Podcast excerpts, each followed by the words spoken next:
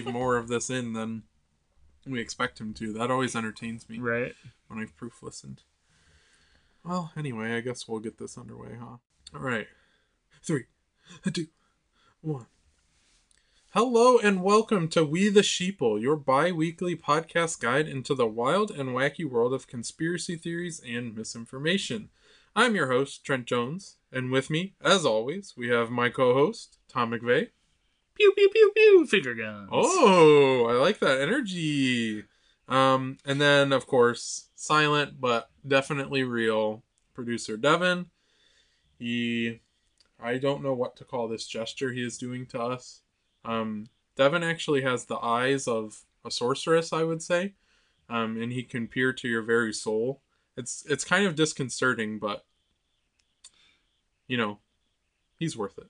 You either we learn to love it, or it could be a Stockholm syndrome kind of thing. We're not really sure, but you know, that's where we're at. So Well, we're here now, and he's in the room, and you know I don't think we could fit his tentacles and his gaping maw through the door, so he lives here now. it's impressive. It's, and yeah, impressive is a word for it. Anyway, Tom, do you know what we're talking about tonight?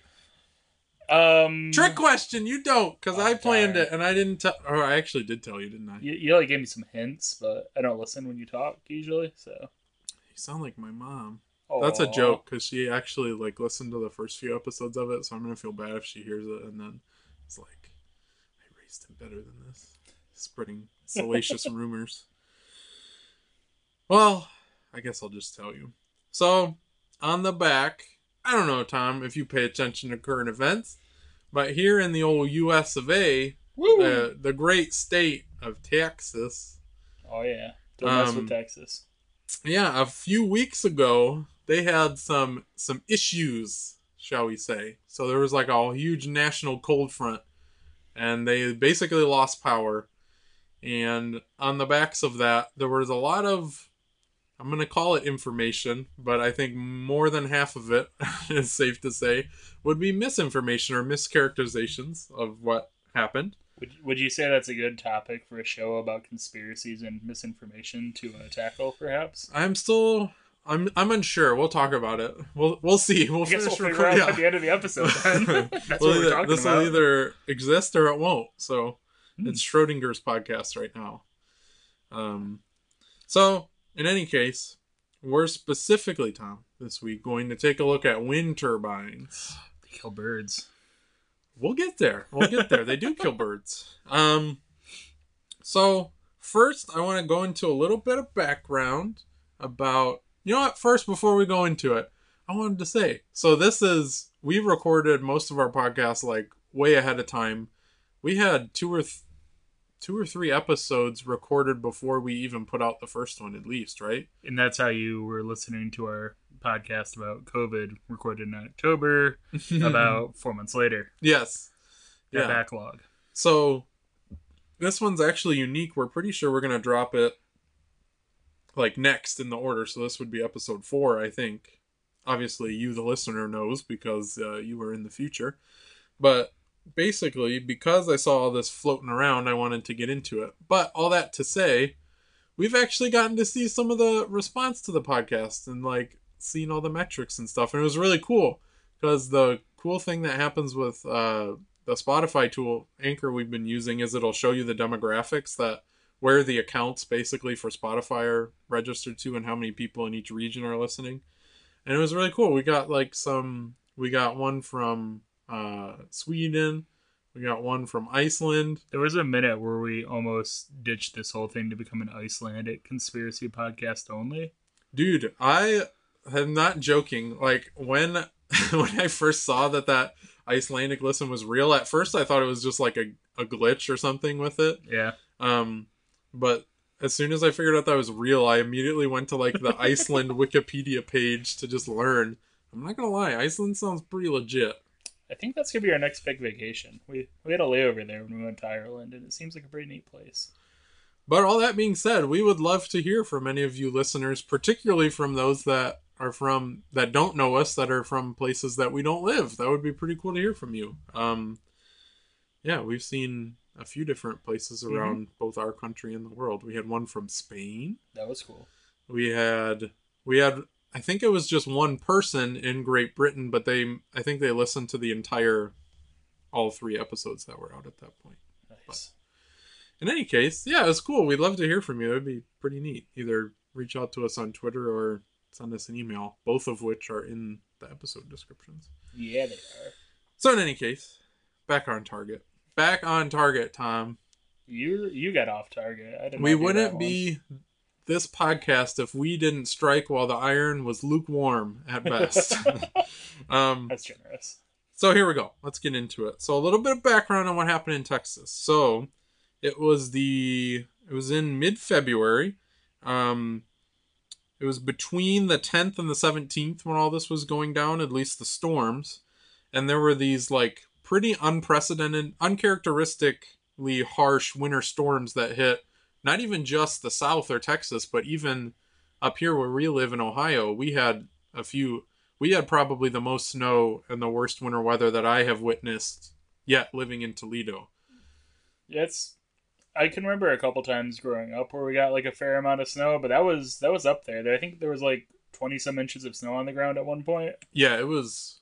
Took me like three hours to dig our cars out. That was fun. I only got my car stuck twice. Okay, Nice. my retired neighbor had to rescue me the the one time. But that was it was a great feeling of accomplishment. You know, just two men shoving a car out of the snow Just and me feeling like car, a man. fool. Yeah, I was like literally bottomed out on the snow. It was That's pretty funny. wild.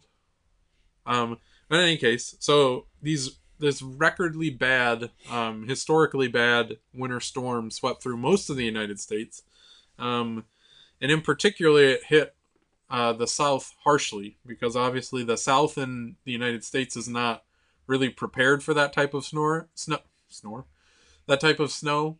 And I would say generally you wouldn't expect them to be in a general year if they get one day or even a week of snow like that. You know, you shut down school for a week, people maybe don't go to work for a week, and it would be it'd be fine, not a big deal. You can't can't really drive, Right. whatever. Just like sidebar, real quick. I know we make fun of them down in like Georgia when they shut the state down for some snow, but it makes sense if you think about it. They don't have the infrastructure. If you lived in Georgia or Florida, why would you have salt and plow trucks Yeah. and stuff when it doesn't happen? It would be kind of silly if they did. It would be like us having a hurricane preparedness plan up here. Mhm, It just doesn't mhm. make sense. So Right. So that was me being fair for one second. It's gonna end for real one quickly. second, yeah. Um, so these storms were actually like really bad. Um, they brought record low temperatures sometimes, and this is specifically, I believe, in Texas. Uh, temperatures at zero degrees Fahrenheit and which is negative 18 Celsius. Ooh. So very cold, well below the freezing point of water. Can I get a soft topic again? Yes, please. I would like to make an official endorsement for the We the Sheeple podcast. Ooh, add it. Add it to the list of mystery cults and the other one that I don't remember. The metric system. Ooh, yes. Well, metric. I'll say Celsius doesn't really make any. I mean, it, it makes a little bit more sense than Fahrenheit, but only just because they picked zero and a hundred for freezing and boiling I point. don't know how ounces work. I don't know how pounds work. I don't These know why are- there's this is different fair. ounces and pounds and I will agree with you. liquid and Yeah, metric. I will agree Base with you on everything except for Celsius over Fahrenheit. If anything, we should use Kelvin, but that's my own soapbox because the zero points are relative. So then it's the whole thing. It's a whole thing. Any science nerds are probably laughing at us right now because. But in any case, getting off topic on our preferred uh, measurement uh, systems of choice. Um, Give me stones or give me death. it got it got, it got real chilly, real nippy down in down in the old Texas. Um, and so these freezing cold temperatures that lasted for a super long time, like I said, record low temperatures. They, this hasn't hardly happened in recorded since they started taking temperatures. Um, and these caused massive failures in the utility infrastructure, um, particularly in Texas, um, and most notably in the electric power grid, right? So, according to uh, the Electric Reliability Council of Texas, or uh, ERCOT, ERCOT. I I don't know if that's how people actually say it, but that's how I'm gonna say it. Um, which I think I've seen them floating around a few times in the news. Um, the Texas power grid was seconds or minutes away from a catastrophic and complete failure of the Texas grid and necessitated partial shutdowns, also called brownouts. Um, Brownout being they intentionally shut off power. Um, typically, it's because there's not enough supply and they'll over or they'll overload uh, their system infrastructure. That's opposed to a blackout, which is unintentional and is bad. they couldn't give you power if they wanted to. Um, so these shutdowns left an estimated 5 million in Texas and 4, 4.7 million in Mexico without power for days at a time um, for many people. And I don't know, we probably have a better line of sight of this than people that live in warmer climates. But I don't know if you've ever lived in a house when the furnace just happened to stop working for a period of time. Um, I know in this house we had a the fuse like that was supplying our furnace with electricity like pooped out.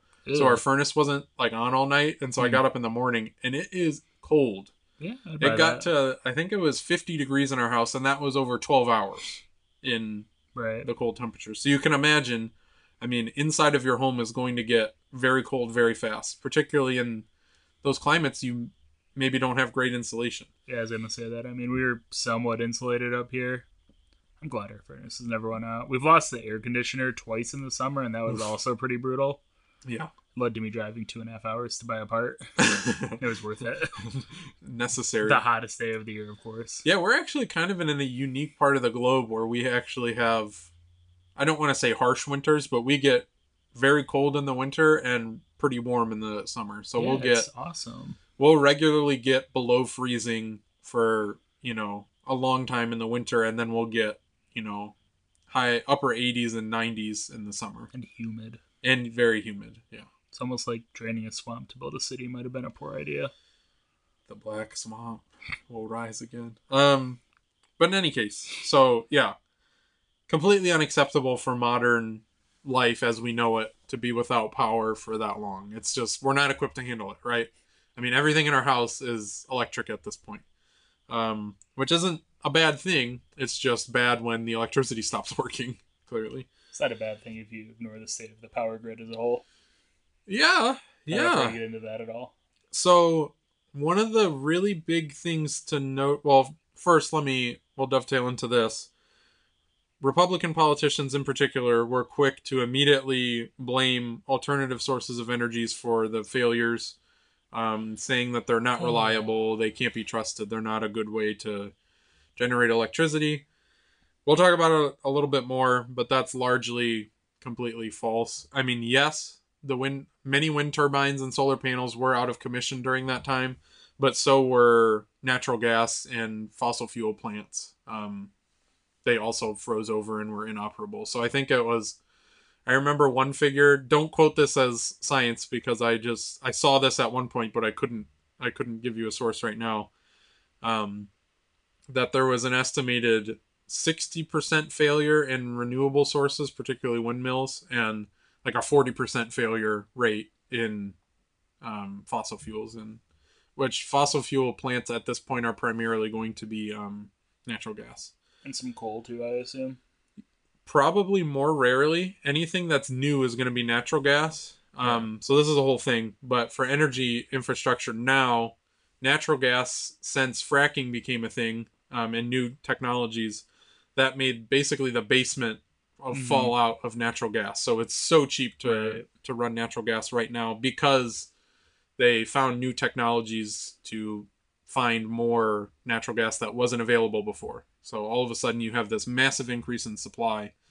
Hence prices drop down a lot, which you can say was good or bad, but it puts us in the position we're now where we're heavily reliant on natural gas. Um, say just to dovetail back to those uh, two numbers, if they were close or whatever, someone be like, "Well, oh, 60% of the renewable resources failed, and only 40% of the natural gas." But if you look at the what I assume is the makeup of the energy supply in Texas, 40% of natural gas is going to be a heck of a lot more energy than 60% of renewables failing. I would guess. Yeah, I didn't. I don't know if I actually looked I'll up say the that breakdown, confidently. but, I don't even care. but I'm pretty sure. I'll yeah. Kobe that. I'll call it. So the funny part is Texas actually has a pretty high amount of alternative energy sources compared to many other parts of the country, particularly because they're in a great place for wind turbines. hmm Um, the Great Plains states, which much of Texas is very flat, there's not a whole lot of forested area. So that's a lot of good run up for very even streams of wind to come across the country.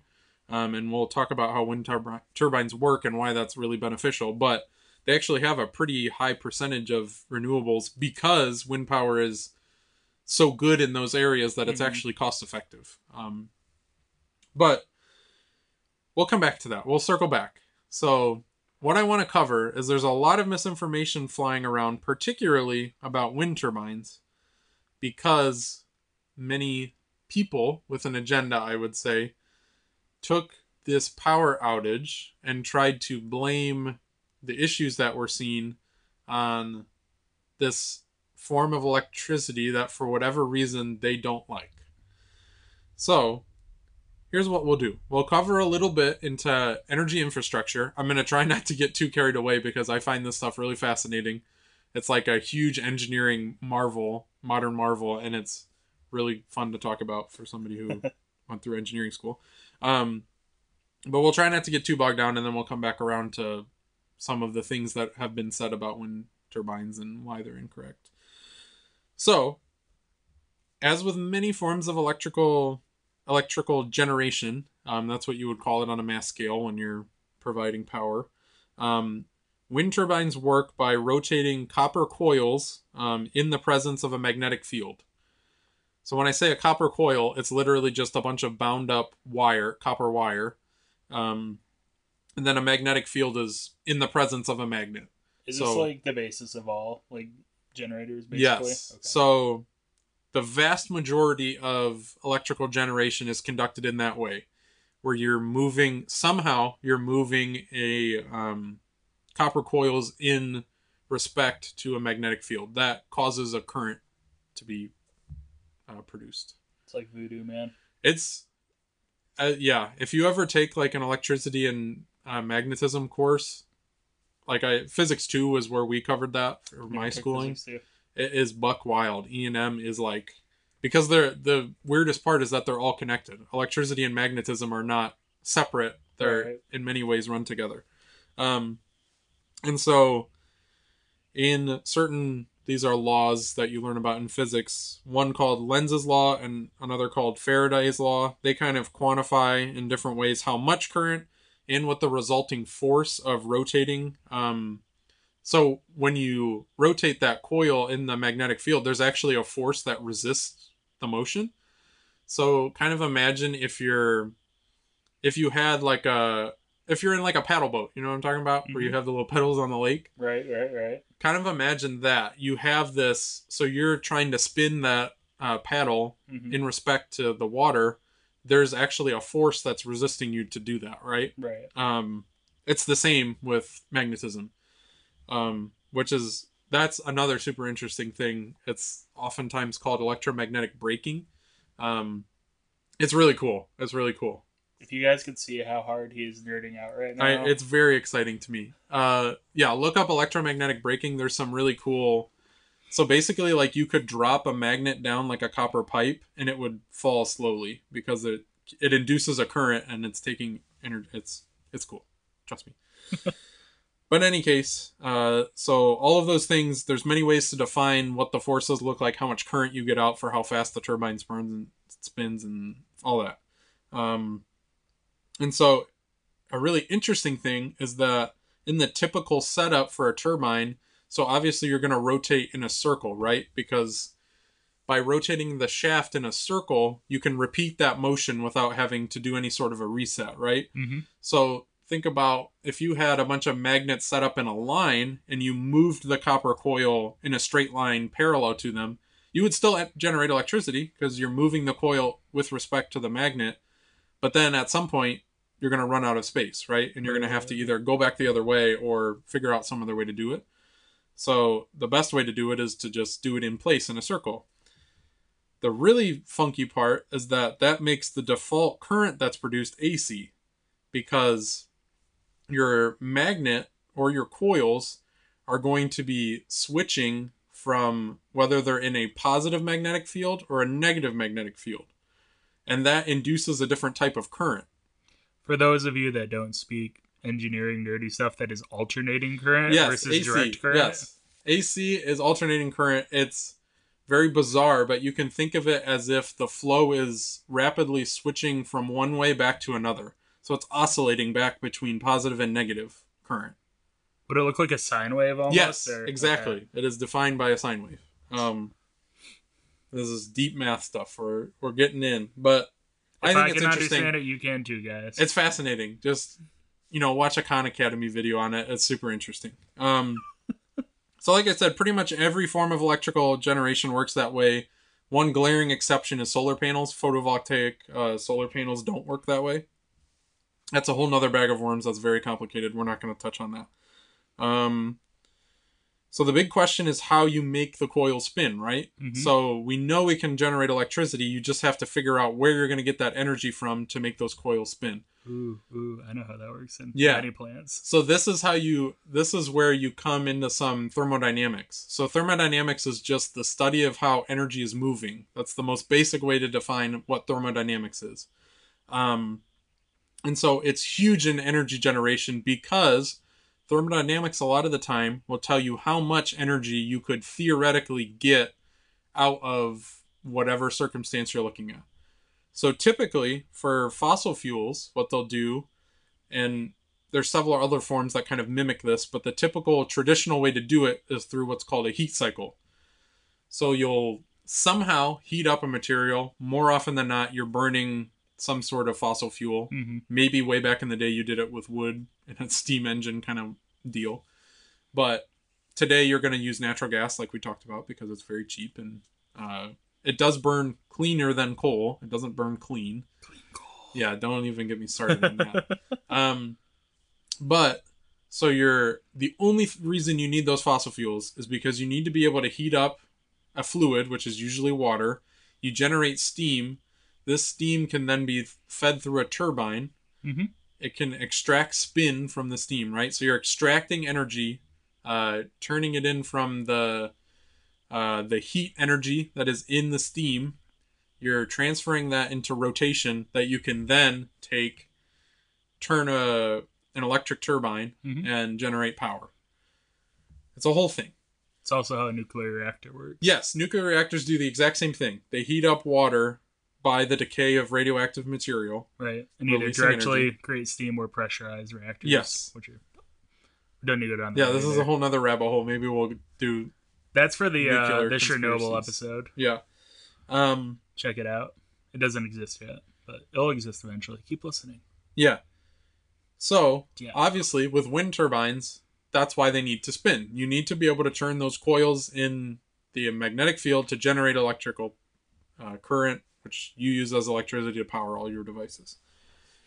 So, wind turbines are actually a great way to do it, right? Mhm. The one of the best things about a wind turbine is you don't have to feed it any expensive fossil fuel. It's true. It's I don't I, I use this lightly. Other than maintenance and other things you have to do to keep it up, it's free power, right? So you build the wind turbine, you don't have to keep feeding it to generate power. The wind gives you the power. Um, so there's two main categories of wind turbines that I'm going to touch on. There might be other ones. These are the two that I'm familiar with and I think are the most used. So what many of you might think of in a windmill, like if you think about the stereotypical, like is that where was that? Is that Denmark? It's somewhere. Yeah, I think Denmark, it's not Nordic, maybe. but it's northern Europe before you get into Scandinavia. I can't remember where, but wherever it is, um, those types of windmills with big sails on them Mhm. are what you would call a drag windmill. So they basically will catch the air and take energy out of the wind by inducing drag and transferring that drag into motion, right? it's kind of like a kite. Exactly. A Look kite is a great example. Um, or a parachute. A parachute, Parachute. is a drag inducing device. Okay. So you induce drag. Drag uh, gives you an upward force that's against gravity, which slows you down, right? Mhm. So the wind is moving relative to the parachute, which induces drag. You fall slower. Um, they basically work on that same that same idea. The other way is through a lift turbine. So lift is weirder than drag and harder to conceptually understand because there's not really a great touch point for most people. The best thing, the best way you can kind of maybe understand it is through airplanes. That's how air- airplanes work. Um, so there's we're getting into fluids now, which is a whole nother part of engineering, which is flu. If you want to talk about witchcraft, fluids is even weirder because they're impossible to understand and model, and it's this whole thing. But basically, you can, if you have a flowing fluid, the pressure that that fluid flows at is related to the speed that the fluid is flowing at. And it's all kind of tied together through there's the Bernoulli principle, which is kind of a whole part of this. But so what you can do is you can design a shape that as wind flows across it, you have slower wind going on the bottom and you have faster wind going over the top. So the way you do that is you design the shape with a longer path to travel over on the top, so the fluid has to go faster over the top to meet back up on the other side in the same amount of time. Um, which in turn gives it lower pressure on the top, and you design a shorter path on the bottom, so it's lower speed than the wind that's going over the top, which then means that there's higher pressure on the bottom. That pressure, resulting pressure, acts as a force pushing up on the wing, which in turn is lift. That's what lift is. So basically, you're manipulating wind in such a way that you can create a resultant force that is going to push on the shape. The they're called airfoils. That's a whole other thing. If you wanted to look at it, it's called an airfoil. I think I don't trust airplanes anymore. It's pretty neat. I don't I, know. just, I how to don't think I you. trust it. I think I'm done flying. I don't know how to help you. Um, the funniest part about it is like we think of like fighter jets as being like the best airplanes, like the highest cutting edge. They're actually some of the worst aerodynamically like designed airplanes in the sense of efficiently creating lift because you want to be more maneuverable with shorter wings and Mhm. everything more streamlined. Um, so they just compensate for that by slapping a gigantic engine on the back and That's pretty American, though. it's pretty American, yeah. I personally think the best airplane is the little, the ones with little propellers on the front. I don't know the function of them, plane? but when I was in South Africa, I got to go on an aerial safari in one, and that was pretty cool. So a prop plane is like a reverse windmill. So you're spinning, you're spinning the, um, you're spinning the propeller by use of an engine in the wind, which in turn is creating that resultant force pushing you forward, and then that can, and you can also still get lift out of those planes too. There's a whole thing. But Welcome to our new podcast, Airplane Talk. yeah, airplane chat. Um, how how stuff do? How stuff stuff do do? good. Um, okay. So, generally, what you see today are lift turbines. They have faster spinning blades, which are thinner because you want that speed. Speed is better. The faster you spin the turbine, generally, the fa- the more electricity you get out. What would you say? Got to go fast. Got to go fast. Sanic. Um, so I there's am speed. there's a bunch of different considerations as to why windmills are the size and shape that they are. That's a fascinating topic. I think there was a MinutePhysics video actually that I found when I was doing this research that was pretty recent, but that kind of explains why you want them as big and everything as mhm. they look today. Fascinating. But that's what you have today. You have lift turbines. So the wind flies over the windmill wings. You generate lift, which you engineer the blades of the wind turbine in such a way that the lift is going to push the turbine in one direction to spin, right? And induce that rotation. The rotation turns the copper coils with respect to a magnetic field, generating electric current. Bingo bongo, you have electric current that you can send out to homes and you're there. Very important question. Yes. What direction do they spin? I there's probably a convention. I don't And is it the other one in Australia? probably not. Tired. Um, you could theoretically have them spin in either direction. Like I said, I'm sure there's They A just do it the standard. same way, probably, Yeah, or maybe it's just like not giggles. standard. It's like proprietary. Like It could be a GE windmill, it's going clockwise. it, that could totally you're you're like making jokes, but there's, I'm not, though. Yeah, it's like there's a lot of situations in engineering where specific companies do things a specific way because they do it that way. so like, I work at a nuclear plant, right? Mm-hmm. and it's a GE one, I think. Don't call me out, coworkers. Um, and there's like no go zones where you're not allowed to go into because there's like sensitive equipment or whatever, and they paint a barrier around it, right? Yeah. it's green. Oh, the air. Everywhere in GE plants, green means don't go. That's strange. Isn't that weird? That's counterintuitive. A hundred percent. That's what I'm thinking. GE, their windmills, they probably go a weird direction. The opposite of. uh They probably go left. I don't know if. I'm sure GE makes. I know the- that. I'm pretty sure they do. Well, I would imagine they would probably make the, um, the turbine part of the windmill. They may not make the blades and all that. I don't know. They Yeah. could. Then there's gearboxes and stuff too, which is a whole other thing. But that's a different episode of Trent's engineering talk.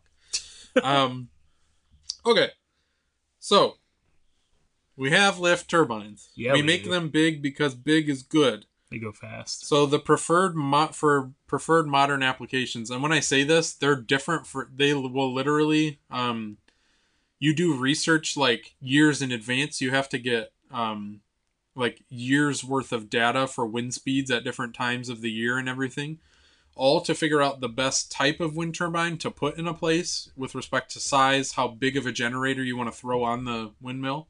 All of these different factors go into account when you're designing for a specific windmill installation. Mm-hmm. because i mean these are multi multi million dollar installations. You want to make sure you're spending the money to build the right windmill that's going to give you the most power per dollar in a specific location. That being said preferred in these modern applications um, the sizes this is the diameter of the blades um, so if you drew a circle around all three of the blades, that's the diameter they're talking about. Range from 40 to 90 meters, which is Oh, wow. 120 feet to 200 feet. It's a lot bigger than I thought. Massive. Yeah. So that means the tip speed, so the speed that the linear speed that the tip of the blade is moving at any Ooh, given ooh, time Can is I like guess? go ahead. 300 miles an hour. You're not that far off. I think it's like 200 miles. It's ridiculously fast. Like it might look like they're not when you look at them, they're not spinning that But fast. they're, like, it's cooking. 150 a- feet yeah, long, also. in a linear. Yeah, That's insane. it's it's wild. Um, So big. Yeah. And so in certain areas, like I was talking about, certain areas, windmills are going to be more practical than others because they have not just more wind, but better wind. Um, if you get really turbulent wind or speeds that are too fast that can endanger uh, wind turbines, that may be why you may you may say, I live in a really windy part of the world and there's like no windmills around here. I would say it's either because government regulation has said no, or there may be a real practical reason they don't want to put windmills there because maybe the wind is too unpredictable Mhm. um, to be safe to install a windmill in that spot. That's why sometimes on super duper windy days, so wind turbines will have a cut in speed and a cut out speed. So the cut in is where they deem it worth it to let the windmill turn and generate power. The reasons why you wouldn't want to do that below is you'd be generating so little electricity, it's not worth the risk of having the windmill spinning. Because every time you're spinning that windmill, it's at a higher risk of something breaking Mm-hmm. than if it's sitting still. Plus, just like general wear on it too, right? Right, yeah, and you're wearing parts for no reason. Um, and then the cutout speeds are from what I was just talking about. It can be too dangerous to have these windmills spinning at those times because you don't want to break something or overload the generator. Or have the windmill turbines fly off and destroy a small town. Yeah, because I'm sure that happens. Um, It sounds like a good movie. does it? Yeah. But in any case, so that's the big crash course on turbines and then just a little background onto so just to give you a little bit more information about why why people are right to blame the infrastructure regulators and politicians who had the choices to make in Texas's power grid. I want to kind of explain why we should be upset with them and why they did things wrong. So, um, power generation, the one of the most difficult things about it is you, gener- generally speaking, you cannot store electricity. So, and you might be saying, well, what about batteries? Yes, you can store electricity in certain methods. What I'm saying is, on a commercial scale, Right. there aren't great options. Batteries are very expensive. Um, there's other different ways you can store. So one of the ways is you can pump water uphill, basically, because then you can, if you install a, a hydroelectric generator at the bottom, you can get electricity back out of the water. Basically, it's yeah, it's funky. So there's all sorts of different ways you can store electricity. But it's never going to be like 100% efficient. It's never 100% efficient. There's always going to be losses along the way. And it can be very costly, and we simply don't have that infrastructure Mhm. built right now.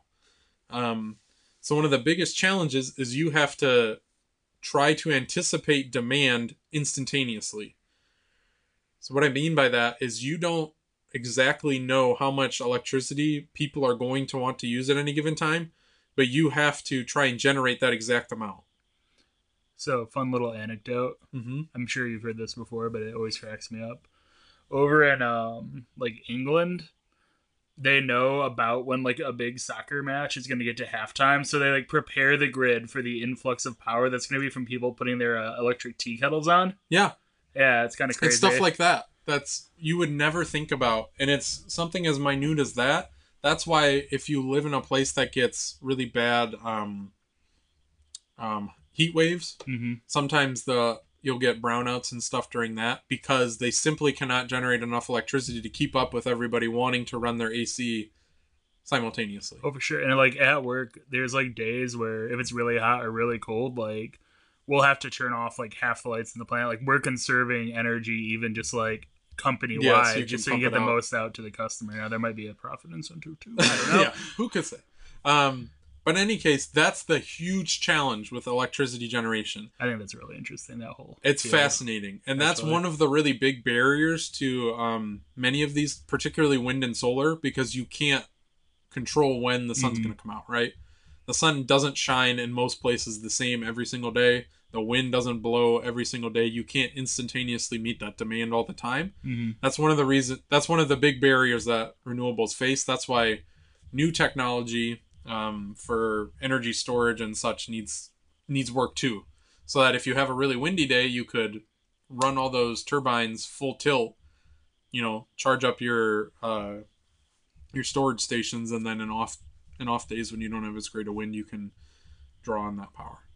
Um, so that admittedly is a downfall of those two forms of uh, alternative energy in particular, and they're not as good at um, fluctuating with demand, right? Mhm. One of the other big things with solar is the time that you get the most electricity is going to be during the day, right? Mhm. Because during the afternoon, That is when the sun is out. right? It's common sense. It's when the sun's out in the greatest, uh, the greatest intensity.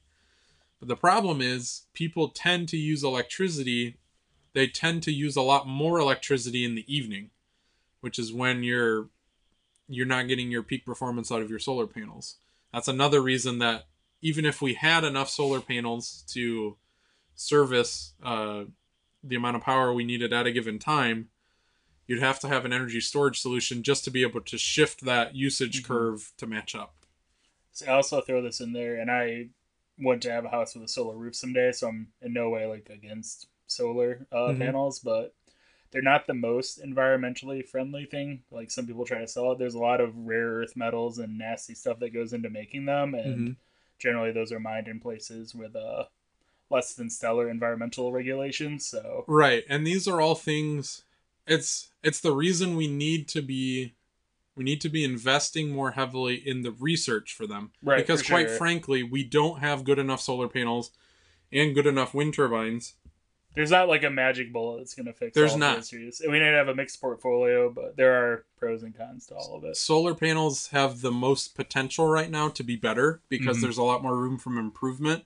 Wind turbines are actually pretty well optimized the way they are. They're pretty close to the best you can make them, at It least the way that a- we do them right now. A storage issue at that point. Right. We need better storage. We need to invest more into solar, uh, not just installing solar panels, but making the technologies better. So we need to fund research to make them better. hmm And we need to just be more creative. We need to, there's a whole host of things we need to do to actually move towards um, renewables. And not just because the environment, that's the chief concern, but because renewables in the long run can be cheaper. hmm 'Cause- And like energy independence too. yeah a they're thing. they're better um electrical devices so for instance a natural gas water heater from an energy perspective they're actually much less efficient anything that's going to burn a fossil fuel is going to be much less efficient than an electrical device electrical devices are much better at converting all the energy you put in into the heat energy that you want to use Man, I read this article the other day. It really bummed me out because I never thought about it. mm-hmm. Natural gas stoves are like not good for the environment at all, but I yeah, love it, dude. they're bad I love having the fire. yeah i it's nice but yeah it's all the stuff we got to think about Yeah, It's- it just bummed me out when I read it's that. It's the small sacrifices we kind of all Right. have to make um but that's all to say moving to renewables shouldn't just be considered a green movement or an environment saving movement they can be better for people. Oh, for sure, it can be better yeah. for all of us in general. Like Um, electric cars, 100% in for that. But right. We can get there. It'll be better for people and it can be cheaper for people. Um so those are some of the monumental challenges that kind of go around with energy infrastructure. So we're going to talk about why did texas have such colossal failures? Oh, I'm so excited. So the big reason that they had these, if you look at a map of the U.S. electrical grid, you can see that most of the eastern half of the United States is all connected to the same grid. Most of the western half of the United States is all connected to the same grid. Trent, why do you say most of? I, sh- I should say all of, except for Texas. And I think there's like a little sliver that goes into like Oklahoma or Yeah, I think they have like two DC connections into the western grid, if I'm remembering correctly. But Yeah, but generally speaking, they're that's not a lot. they're compared to- isolated. yeah. um, the reason you want to have a large interconnected grid is so say there's an earthquake tomorrow here in ohio say whatever the top 10 energy producing uh, facilities in our region you know the top 10 within 500 miles are out of commission for any length of time yes you would still have probably be at a lack of energy but an interconnected grid means you could within reason transmit power to places you needed it that you couldn't generate it at the time, right? So you could say, oh crap, all 10 of these have gone down. Hey, you call over to Indiana. You say, hey, increase your capacity so we can forward some energy down the line. It's not quite that simple, but generally speaking, that's how it works. That's one of the reasons a large interconnected grid is good because it helps you deal with those weird fluctuations you can see in, in power draw in in demand. Texas is mostly not connected to the grid. Like you said, there are a sparse few areas where like emergency points where they are connected to both the east and the western grid of the United States, hmm but primarily they're not in any functional capacity connected to the eastern or western grid. The reason is because if you're not American, I don't know if you would be familiar with this stereotype, but Texas has this attitude of, you know, don't mess with Texas. We're the best. You know the funny thing about Everybody else looks to us. We don't need anybody else. We're independent. You know, step out of our step out of our lives. the funny thing about "Don't Mess with Texas" is it started as an anti-littering campaign. That's where it came from, like a PSA in the '70s about not throwing your crap out your car. Along with the insensitive ad with the crying Native American. Um, Are we gonna talk about the I think it was Interstate Commerce Clause? Is that involved? I'm assuming. No, I didn't get too deep into the whole Texas thing because there were other funnier. Well, I just um, assume that's why. So for those that didn't take a law class, commerce or Congress has the power to regulate interstate commerce, which Oh is how yes, yes, yes. a lot Okay. of regulations have got started and created. And I believe, I would assume, Texas doesn't connect their grid so they can get away from right. So when you're not doing business over state lines, that gives you a larger leeway. It gives the federal government less jurisdiction to Mhm. tell you what you can and can't do. So, what Texas did is they kind of flew in the face of general convention with the rest of the country. There's these things called engineering standards we would talk about. So basically, there's some of them are dictated by law. So, like you're talking about, federal regulation often dictates what you can and can't do, how you have to build something. If you're a, a good example of this would be building codes. Mhm. Um, if you've ever done renovation, you may, or you've bought a house, you may hear somebody say, "Oh, this isn't up to code." So local municipa- municipalities and states often dictate these housing codes, which say half how you have to build a house, and there's almost always a reason why you have to do it that way. Either it's a safety concern.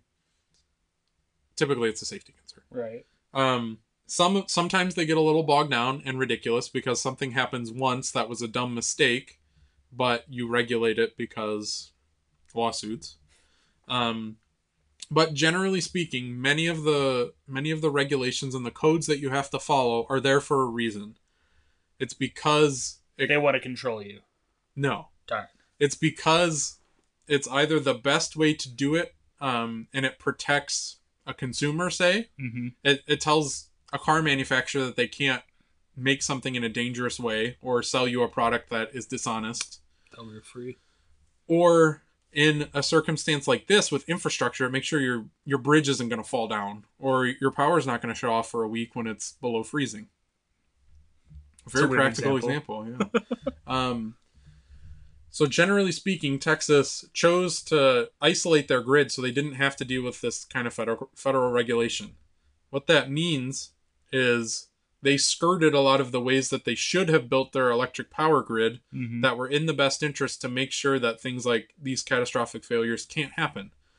Because when you're building something, a lot of the ex- a lot of expense goes into these extra things that you have to do to build it up to code. like fail safes and such. Right. So, I mean, if I'm building if I'm building a table in my garage, I might be okay with and just like, eh, it's good enough.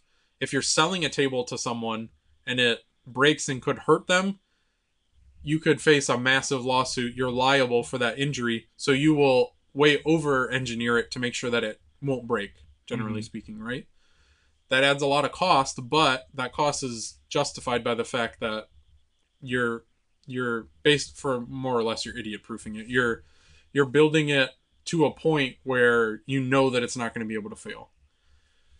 The problem with how Texas did a lot of these things is they would cut corners to cut costs, which is good. I mean, you want to save as much money as you can, but the corporation's always going to try to save money when they can because a corporation's entire purpose for being uh, is to make money. Um, some might say that means we shouldn't trust them quite as much as we do, but the point being that they did a lot of these things. They cut corners to cut costs, but they made their grid susceptible to things like this. So they actually had a situation. Um, I think it was a few years ago where they had a similar. I don't. I don't remember if it was caused by a winter storm or not, but they had a similar situation where they had. They had a large power failure. I think it Mhm. was when the Super Bowl was happening. I believe it's happened. I was wondering if you were going to touch on this. I think it was ice storms. I want to say it's happened not once but twice in the last twenty years. and they were investigations. I don't remember if they were federal investigations They or ERCOT. Texas I think it was ERCOT. ERCOT, I but they the recommend overwhelming recommendation was you could have a major failure winterize. if you don't winterize your grid. Winterizing are these extra precautions I'm talking about that you have to pay for to make sure that your grid can operate in extreme these conditions. extreme conditions. And you might say, but Trent, they live in Texas. These were unprecedented storms. It would be unreasonable for them to have expected this and built it. And I'm going to say to you, that's not how engineering works. And I'll say to you, it's not unprecedented. It happened twice. It wasn't as bad as they had, but it did happen. They had warning signs. but what I'm saying is it's not it's not ridiculous to expect them Oh, to have sure. done it. Because the rule in engineering is you need to think of these things. When power generation and even natural gas supply, water, all of these pieces of infrastructure are critical to life. You can, and people did die in Texas because they didn't have access to gas and heat and water. when things are that critical, it's kind of when things are that critical, you have to build them in this completely airtight way that barring, you know, the world imploding, these things are going to work in unprecedented conditions. That's what was kind of shocking to me watching it all from afar. Like with my experience working in nuclear, like there are so many fail safes on fail safes on fail safes and redundancies. Right. Like every safety system ha- system has like a second division and a backup and a backup backup and a backup backup backup backup. Right. And I understand, you know, the catastrophic nature of if something goes wrong right. is bad, but I was like, so wait, these other things they're still providing, like you said, an essential service. They don't like that's all it took. Right. It knocked Yeah. him out, So we should be upset right? because it's not unreasonable for them to have prepared for that. Maybe not ex- reasonably expected that it was going to happen, but you have to prepare for in that way. It's I mean it's like your car. They have to put fail safes in place. They don't expect one of their parts to fail on the highway and they don't manufacture them in such a way that you would expect it. Maybe one in 20 million is going to fail in this Right. spectacular way, but they have to put in fail safes expecting that that could happen Or it's like because you're going to kill someone if you don't. You could kill someone. I don't know if this is a good like analogy or not, but it's like you're going to get a surgery. Mhm. Maybe it's something super simple. The surgeon does it all the time. Do they need to go to school for ten years to do that thing? Probably not. Are you glad they know all that extra stuff that could go wrong when they're Mhm. cutting you open? I probably right. Like Right. It, it's like wearing a harness when you're rock climbing. right. Do you think that you're going to fall? No. Yes. If if you're a competent rock climber, of course you're not expecting that you're going to Right. fall, but you prepare for it because you're going to die if you don't. That's the long and short of it. That's why it's not I understand that these were one in a century storms that happened in Texas, but those are the reasons that we should be upset.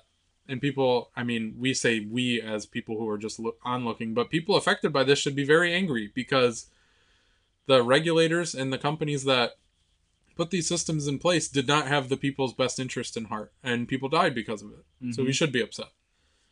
So, you know what, Tom? Before we get into some of the more zany conspiracies, let's let's do our ad break. How about that? let's so you know not that we would ever badmouth private corporations on this podcast but let's talk about some private corporations and their products Woo! Let's go to the shilling corner. I don't remember what we're i thought it was the shilling hour the shilling hour. yeah who knows We're shilling. That's all we know.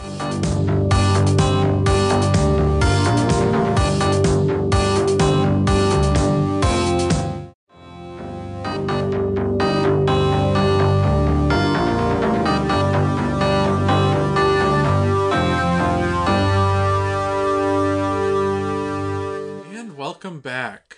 wow those were some great products and or services some great products, services, or companies until we advertise for somebody who turns out to not be a very great company, and then we'll profusely apologize. But let's be real if we actually do get multiple ads it'll be for other podcasts or but i promise you we'll never take a MyPillow ad yeah, I don't think we'll have to worry about that for too much longer. hopefully um, we'll cover hydroxychloroquine and martial law in a different episode. we touched on hydroxychloroquine and oh yeah, we did in the COVID episode. Duh. yeah come on man i don't know how you don't Or he wasn't. No, he was. Um, he wasn't just hydroxychloroquine. There was something else. It was castor. It was something from like the castor plant, which is super poisonous. yeah i don't know man i just know It was something wild.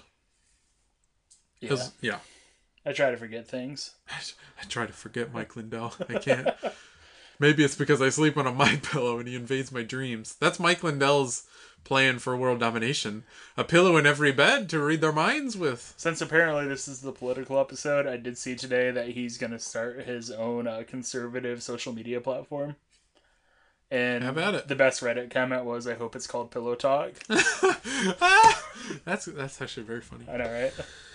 Anyway, so we talked about the real stuff. We talked about the current events. Probably more than you wanted to hear. yeah, probably more than is great for many of our mental health, but these And are important analytics. things. These are important things to know about. These are important things to care about. These are important reasons why you should pay attention to what's going on in the world around you so that you can I mean the most practical way that most of us can participate is to vote for people who you believe will handle things better than those people handled them in Texas that maybe won't go to Cancun. Um, I don't know what you're talking about. I don't know. You- Also, if this is somehow the first time you've heard about any of this, maybe maybe uh increase your media intake, but still listen to us. But you might want to. If let, let's caveat that if you're not from America, I'll give you a pass. That's fine. You Right don't for need our to be Icelandic friend. So But if you are American and you did not hear about that, one, where do you live? I'm and jealous. two, yeah, yeah, pay pay some attention. But Okay. still listen to us. um. Like and follow. Anyway, Tell your friends. we're going to talk about some of the little more out there ones. This is perhaps what I'm going to talk about mainly here. I'm going to talk about one of the biggest conspiracy theories behind it, and I'm going to talk about one particular individual that has what you might call a long-standing vendetta against wind turbines. Oh, I wonder who it could possibly be. So first, Tom, what have you ever heard of something called wind turbine syndrome? Vaguely, yes, but fill me in, man. Take me on a ride. Okay. So, the, I imagine many people have probably heard this. I knew I had heard about this piece of inform. I'm gonna put. I'm using air quotes around information. Um, Information. so, wind turbine syndrome is this idea that people float around, this theory, you might say. Um, yeah, theory loosely. I guess anything's a theory before you prove it out. Yeah. Yes. Um, believers claim that living near wind turbines, and near is a very relative term I found. Many of these people live at least a kilometer away from a wind turbine that they're talking about. so near and theory are both very relative terms. Yeah. Um, they claim living near a wind turbine results in can result in all sorts of health issues, Okay. ranging from dizziness. Uh, you know, vertigo is another thing that's been thrown around. I just stare at Loss it for of too sleep. long. Loss of sleep. So you got to spot. Well, you got to follow one tip on the windmill to not get dizzy. Um, Loss of sleep. Okay. loss of sleep, increased stress. There's also it's many of them are more uh person like mental health more kind of things like how you feel as opposed to Okay. My leg is broken now because I live near a windmill. Is it similar to how It was this it was too pretty and I was walking in my garden and I slipped. Um I just kept looking at it. I couldn't look away. and then some people have gone as far as to say it can cause cancer. Trent, when you say some people, No, no, no, no. Shh. Spoiler alert. Um so we're sorry, the rest of the world. So, um, okay. So those are some of the things that people say that can be caused by this. So, do these people have a reason as to why it happens? Yeah. Okay. so cool. Cool. Cool. Most of the time, even if I don't know that many of the people could art who espouse this could articulate why it happens, but many of the more official sources I could find, the ones that substantiate their claims in any way, they typically state that low frequency sound waves, um, so even below like the the audible range to a human, um, caused by wind turbines are the source of these issues. I think I saw a South Park episode about that, I wouldn't be surprised. but the noise made people poop their pants. the brown note. yeah. I've, I've, I've heard of the brown note. I, I don't watch. Uh, but that's I mean that's kind of the concept Right. is which is not unfounded. A giant moving object disturbs the air. I mean that's the entire point of what they're doing, right? right, is right. to have the air induced motion, which objects that rotate through the air and move through the air can make uh, sound waves happen. They can make pressure waves coming through the air, which is sound. So, it's. I wouldn't say it's a completely un. The cancer thing is ridiculous, but the other ones, at least there being some effects, there's a line of logic that follows it, at least. Are you sure the cancer thing doesn't make sense? I think I got it. So, The vibrations shake your chromosomes oh, while they're the cells are the cells dividing. get they get all shaken and up, it gets everything all get mixed up, man. Like when you shake up the bag of uh Scrabble tiles. Oh. Yeah, Oh, yeah, yeah. oh, sure. yeah. Thanks, biology degree. And then you just dump them out and it spells cancer. Yeah, it does. It's wild. Um, the theory is widely debunked by peer-reviewed research. So the one one of the articles I was looking at, they went they found over 25 independent peer reviewed studies that looked into these claims. Some of them were like metadata analysis, so they just looked at other sources of data. Others actually collected their own data. Um, and they, what some of the studies did find is that there was some correlation in cases where overall happiness or life satisfaction is self-reported there was a slight um, there was a slight correlation between a lower rating on those scales and proximity to wind turbines Hmm. they attributed most of that to being either we'll talk about it in a little bit but it's kind of the inverse of a placebo effect or people that just were upset about a windmill being near them Right. um, generally, self-reported results are less. We've talked about this before. Self-reported results are going to be less scientifically airtight than um, a blind study or some empirical form of data collection um, that doesn't have that self-report bias. Do you ever just feel bad for the people who have to write these studies refuting all this stupid stuff? Like their time Yeah, could be so much generally. better spent. Yeah, yeah, yeah. Like let us handle it, guys.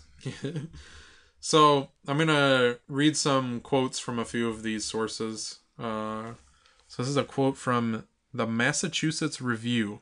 So when I'm, I it was one of the Massachusetts departments of energy, or it was it was a state sponsored uh, thing. The quote is. There's insufficient evidence that noise from wind turbines is directly causing health problems or disease. Pretty cut and dry there. Um, another one from I don't remember what this acronym is for, but it's the maybe New Hampshire because it's NHMRC. Um, we linked to the article. I found all these different uh, these different peer reviewed studies, and you can you can find them if you wish. Uh, the quote is: "There is no consistent evidence that noise from wind turbines, whether estimated in models or using distance as a proximity, is associated with self-reported human health effects." Isolated associations may be due to confounding, bias, or chance. So when they say confounding, that would be like other variables that um, were true of an area of people who live around a wind turbine that were causing certain reported issues.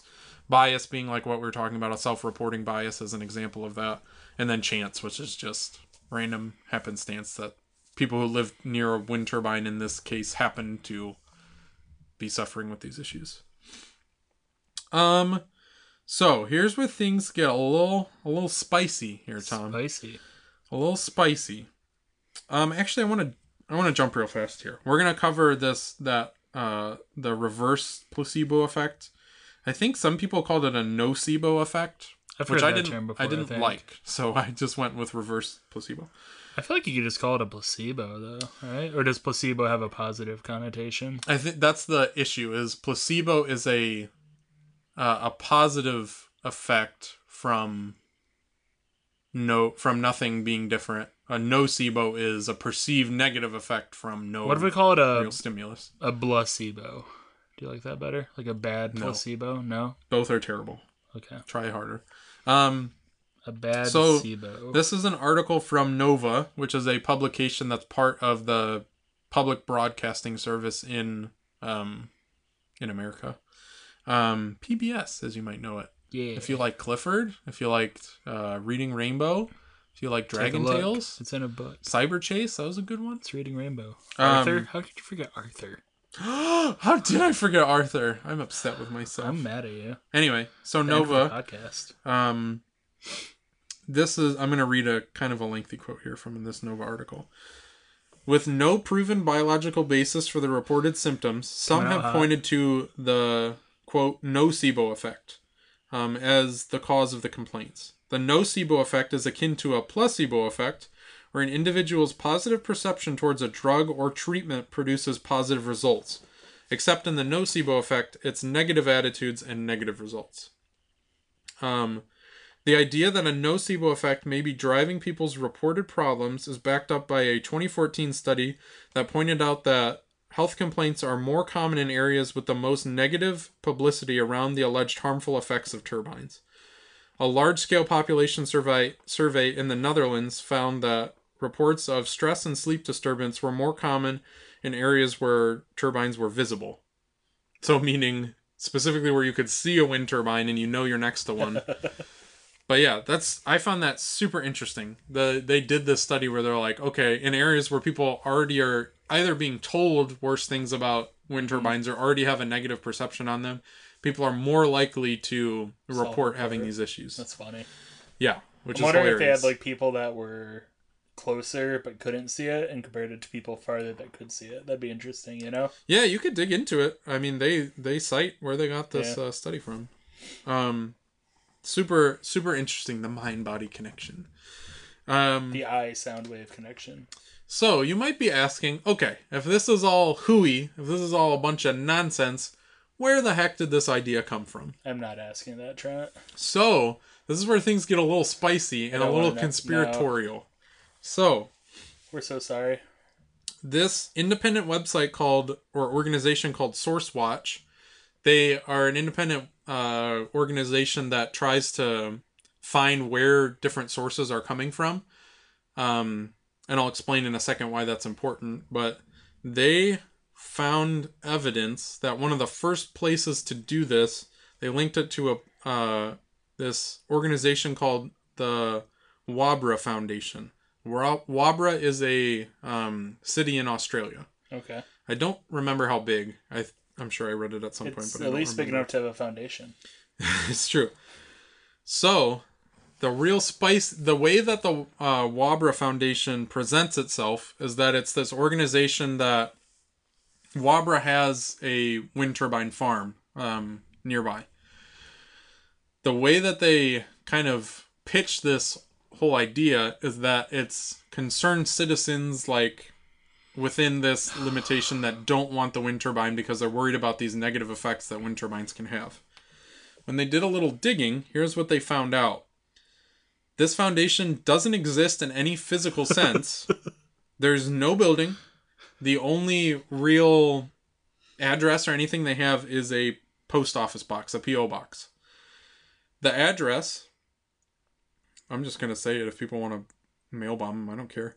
Uh, box number 1136, South Melbourne, Victoria, and this is obviously in Australia, 3205 is shared by a woman named Sarah Lowry or Laurie, uh, the Australian Landscape Guardians, and Lowell Resources, a mining investment company owned by Peter Mitchell. This same Peter Mitchell is on the board for this Waubra Foundation. Ah. Um, then they did a little bit more digging and they found out that of all the people that are listed on this board, there were between 5 and 10, I don't remember the exact number.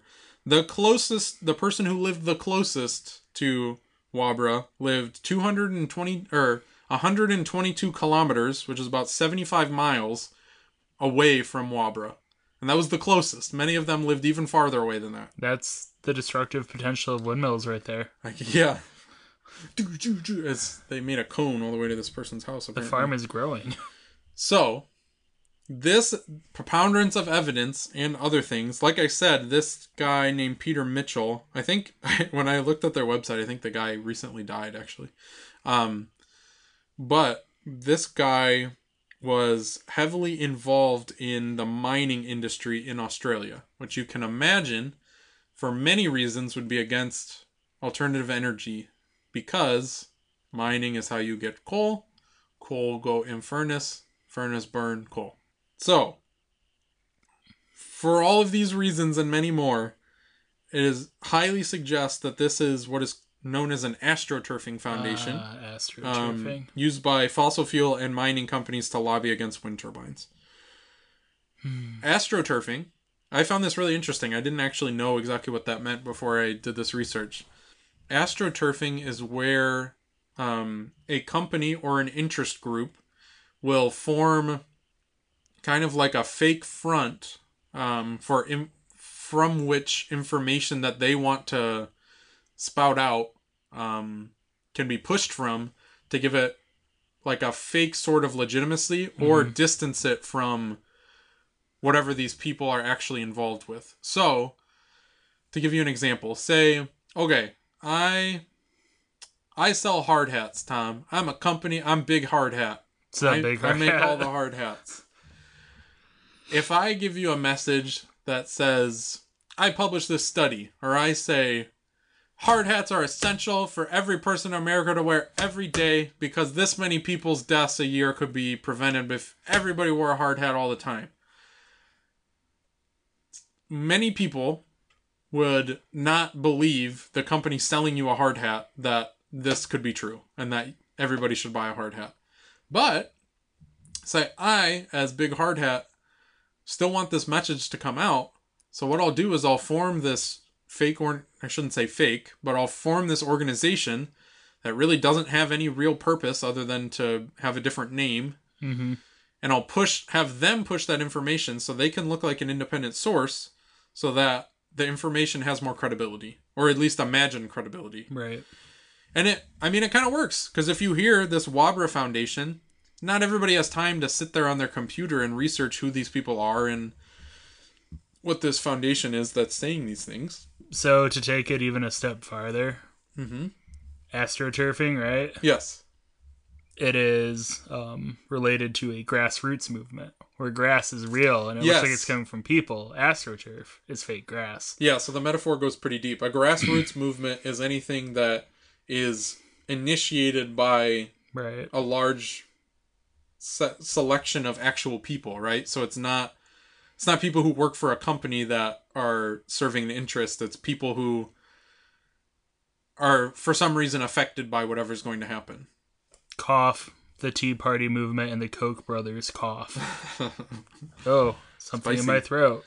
Don't Google that. So that that I found was super interesting and kind of conspiratorial is that the all of these claims and there are books out there there Oh, are I'm sure. There are scientists i say that in quotes that'll tell you until you're they're blue in the face that this is real and all of it was apparently had a large part in being started by this one foundation that is really not real and has no scientific basis to believe what they're saying That's also why um, when it's political time, which is probably due to start in like a month here, because I feel like it's always time for another election. if you see a commercial from a group that's like concerned moms that want to save puppies, I generally assume they're evil and want to Right. like, kill all the puppies. americans for america and bald eagles and democracy right? Yeah. Just Mm-hmm. don't listen to just break break your TV. Just listen to podcasts. just listen to podcasts we're young enough i don't think they figured out to start putting like harsh political ads in like i don't know other places that many young people probably don't know, man. There were a lot of YouTube ones. This Oh, see, cycle. I have I have like the premium YouTube because I'm a weirdo, so I don't Oh. see any of them. See, I usually don't if I see it, watch it on my computer, but um, because ad block. But if I watch it on my TV, I learned a lot about Mike Bloomberg and Donald Trump in uh, 2020. They both Oh, went Mike hard. Bloomberg, Yeah. Um. Great segue you just made, Tom. This is what I was apologizing apologizing for a little early. Drum roll. Here's our. Here's the person that is the the big historical enemy to windmills, and you can hear my voice doing that weird thing in a fan because I'm doing the drum roll on my chest.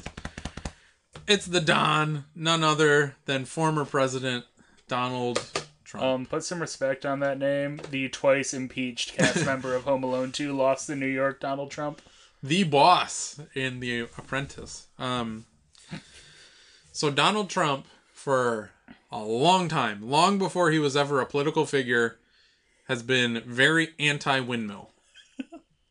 So Um, stupid. It's Why do very, we have it's to very talk dumb. about this? It's, we have to I know we do, but why? What did we do so to it's a this? very common talking point in any of his speeches and rallies. He'll always come back around, say that fossil fuels are better, and I hate wind turbines and I don't understand them. So And coal is beautiful. don't just take it from me that he says these things. We're gonna we're gonna listen to two clips here from two different occasions. Um, and I'll as always these will be in our link dump in the source, our podcast description. Just skip ahead like five minutes. Save yourself. Some, No, listen, it's Save yourself some something. pain.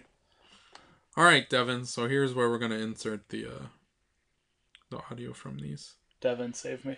You can do that. I mean, do the longer one first.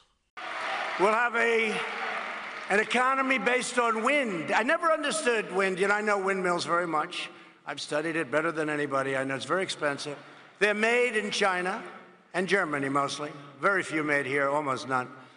But they're manufactured tremendous, if you're into this, tremendous fumes, gases are spewing into the atmosphere. You know, we have a world, right? So the world is tiny compared to the universe. So tremendous, tremendous amount of fumes and everything. You talk, you talk about the carbon footprint, fumes are spewing into the air, right? Spewing. Whether it's in China, Germany, it's going into the air, it's our air, their air, everything, right? So they make these things, and then they put them up. And if you own a house within vision of some of these monsters, uh, your house is worth 50% of the price. They're noisy, they kill the birds. You want to see a bird graveyard? You just go, take a look. A bird graveyard? Go under a windmill someday. You'll see more birds than you've ever seen ever in your life. You know, in California, they were killing the bald eagle. If you shoot a bald eagle, they want to put you in jail for 10 years. A windmill will kill many bald eagles. It's true. And you know what? After a certain number, they make you turn the windmill off. That's true, by the way. This is, they make you turn it off after you. And yet, if you killed one, they put you in jail. That's okay. But why is it okay for these windmills to destroy the bird population? And that's what they're doing. I'll tell you another thing about windmills.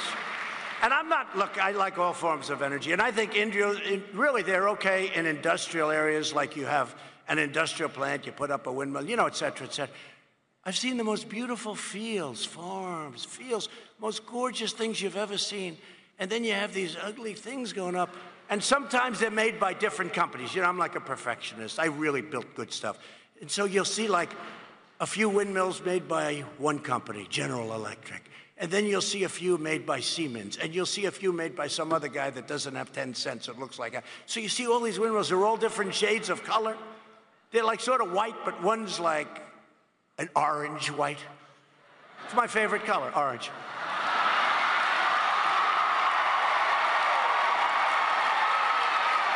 And you see these magnificent fields, and they're ruined. And you know what they don't tell you about windmills? After 10 years, they look like hell. You know, they start to get tired, old. You got to replace them. A lot of times people don't replace them. They need massive subsidy from the government in order to make it. No, we're doing it right. We're doing it right. And you know, our numbers environmentally right now are better than they've ever been before, just so you know. Because I'm an environmentalist. I am. I want the cleanest water on the planet. I want the cleanest air anywhere. I'm in pain right now. All right, number two. This one's even better. I'm in physical pain. So we've ended the war on American energy. The United States is now the number one producer of oil and natural gas anywhere in the world, and that all happened over the last two years. A big difference.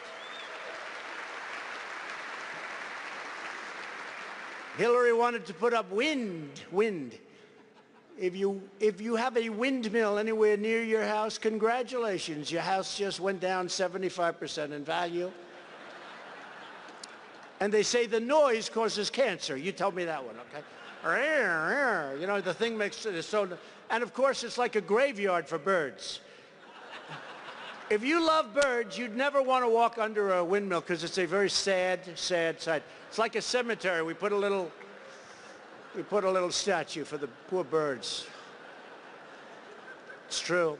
You know, in California, if you shoot a bald eagle, they put you in jail for five years. And yet the windmills wipe them all out.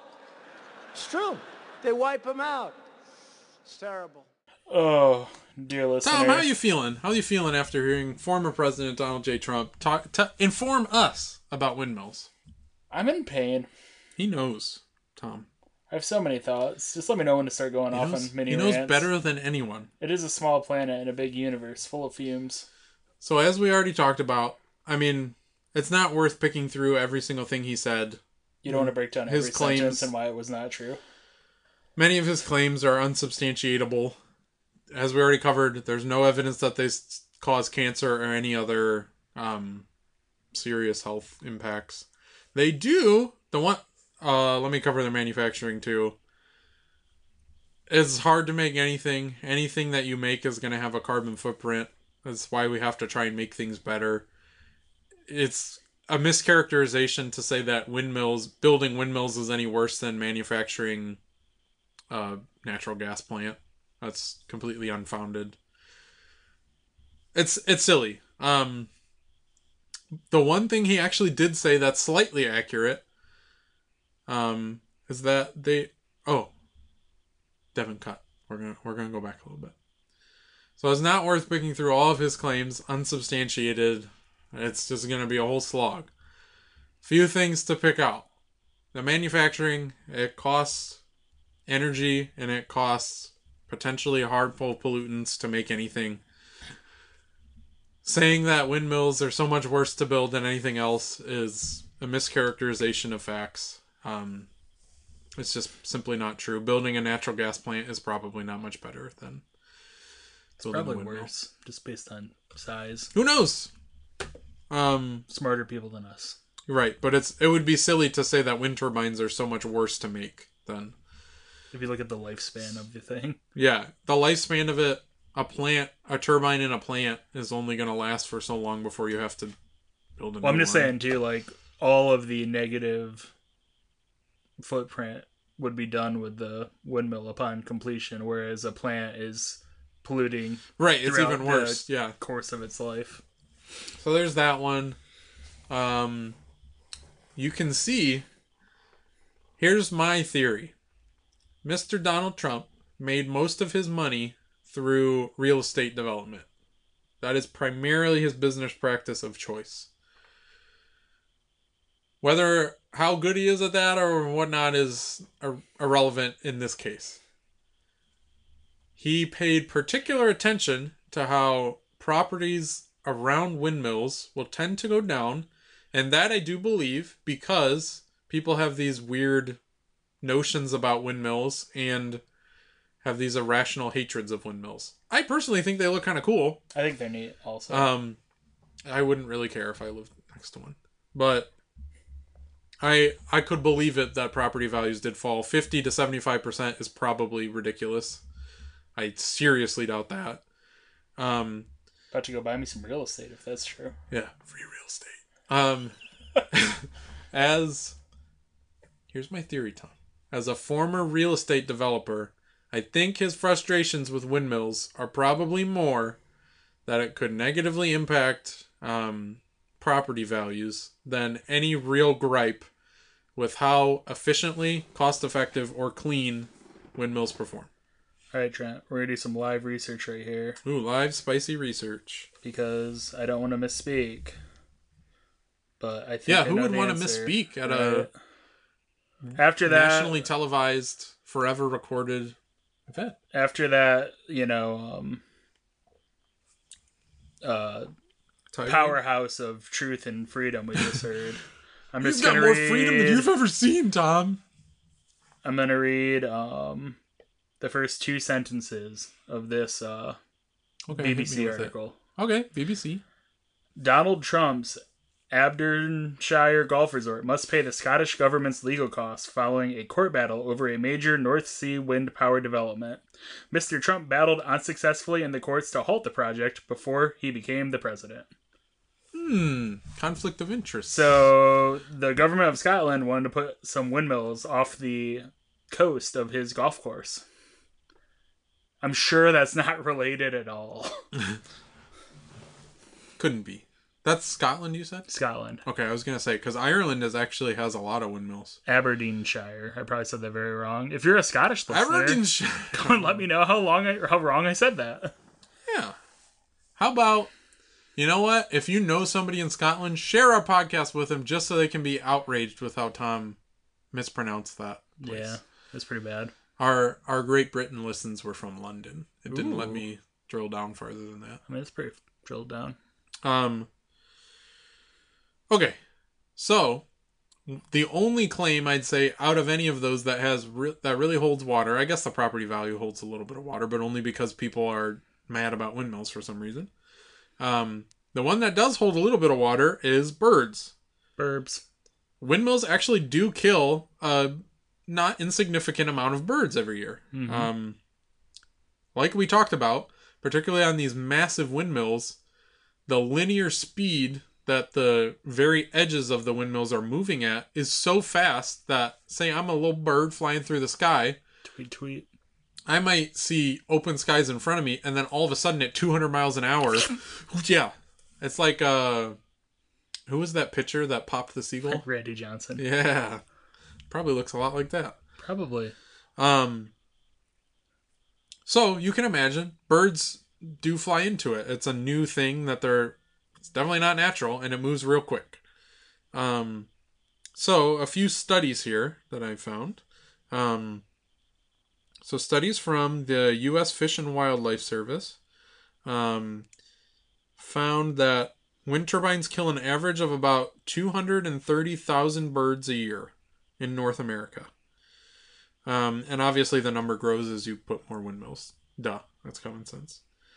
Um, this other fun s- statistic is glass windows in buildings kill an estimated 599 million birds a year. That's so many birds.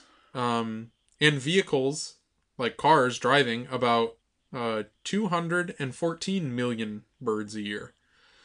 The same agency, the U.S. Fish and Wildlife Service, also says this.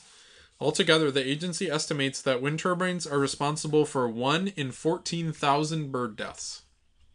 So that is a small fraction of a percent. Mm-hmm. Uh, probably less than the death rate of COVID. Fun fact. Um, so turbines are they are an additional threat to birds, but are very very small one comparatively to other things. Can I add on to this bird massacre real quick Sure. though? Because there are ways to avoid this. Oh, we're gonna get Oh, there. you're gonna get Uh, that? yeah. Okay, Cool. So, this is, I find this really fascinating. A study published in the Journal of Ecology and Evolution found that turbines with one black blade, or one blade painted black, killed 71.9% fewer birds than standard turbines uh, on the same wind farm. This is so funny to me because this is like such a no brainer. Like, oh, just paint them a different color that The bird. stands out Yeah, more so- than the sky. Yeah. Um, so this was all. This particular study was done in the Norwegian archipelago of Smøla. I'm probably saying that wrong. It's got the weird O with the. Ooh, the fun. line through it. I don't know what sound that makes. Um, researchers found that nearly 500 birds were killed by the site's 68 turbines over a 10-year period. It's a pretty good data set. Pretty good data set. Then in 2013, the team decided it wanted to paint some of the windmills and study the impact.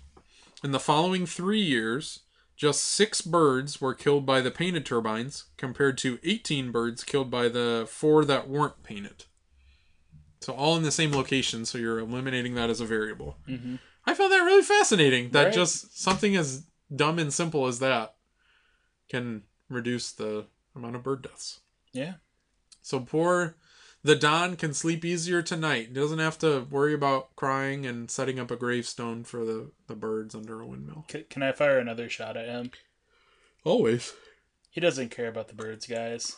Like we said, yeah, he's not. One of the things he did during his administration was roll back the Migratory Bird Act of 1918, so companies wouldn't be like, like so. Say there was a massive oil spill in the Gulf Coast and BP caused it, and all those sad birds, they wouldn't be held criminally liable for it because he got rid of that act. So That's fun. he is not good.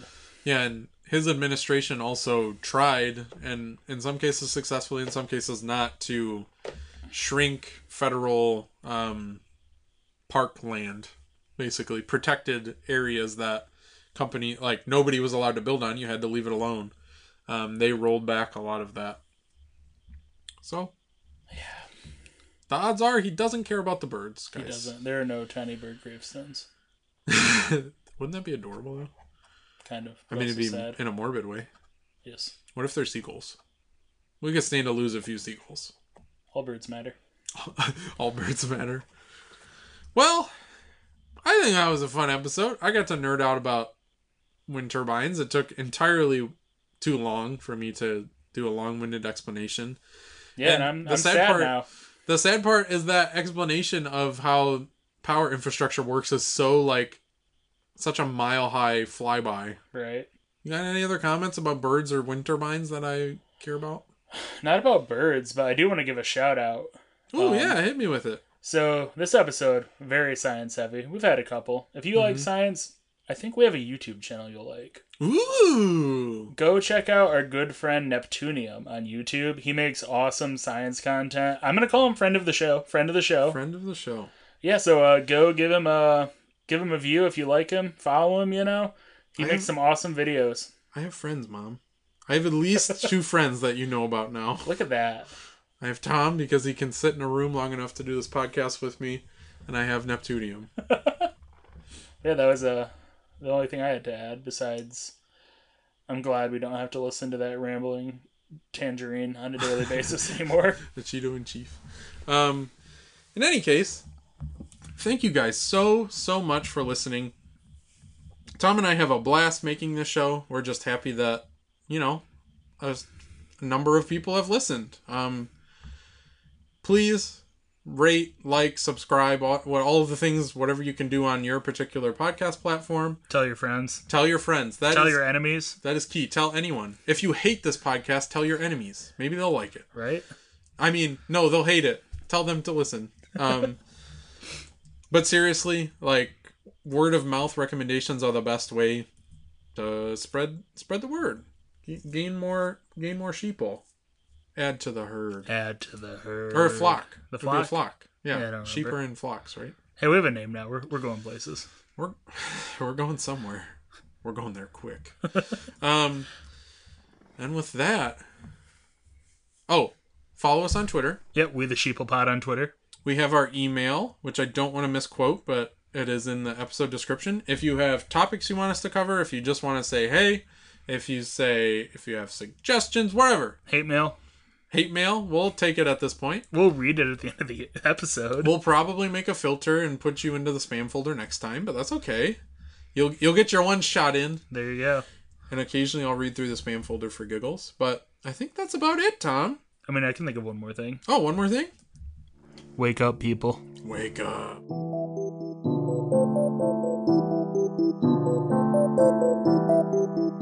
Thank you.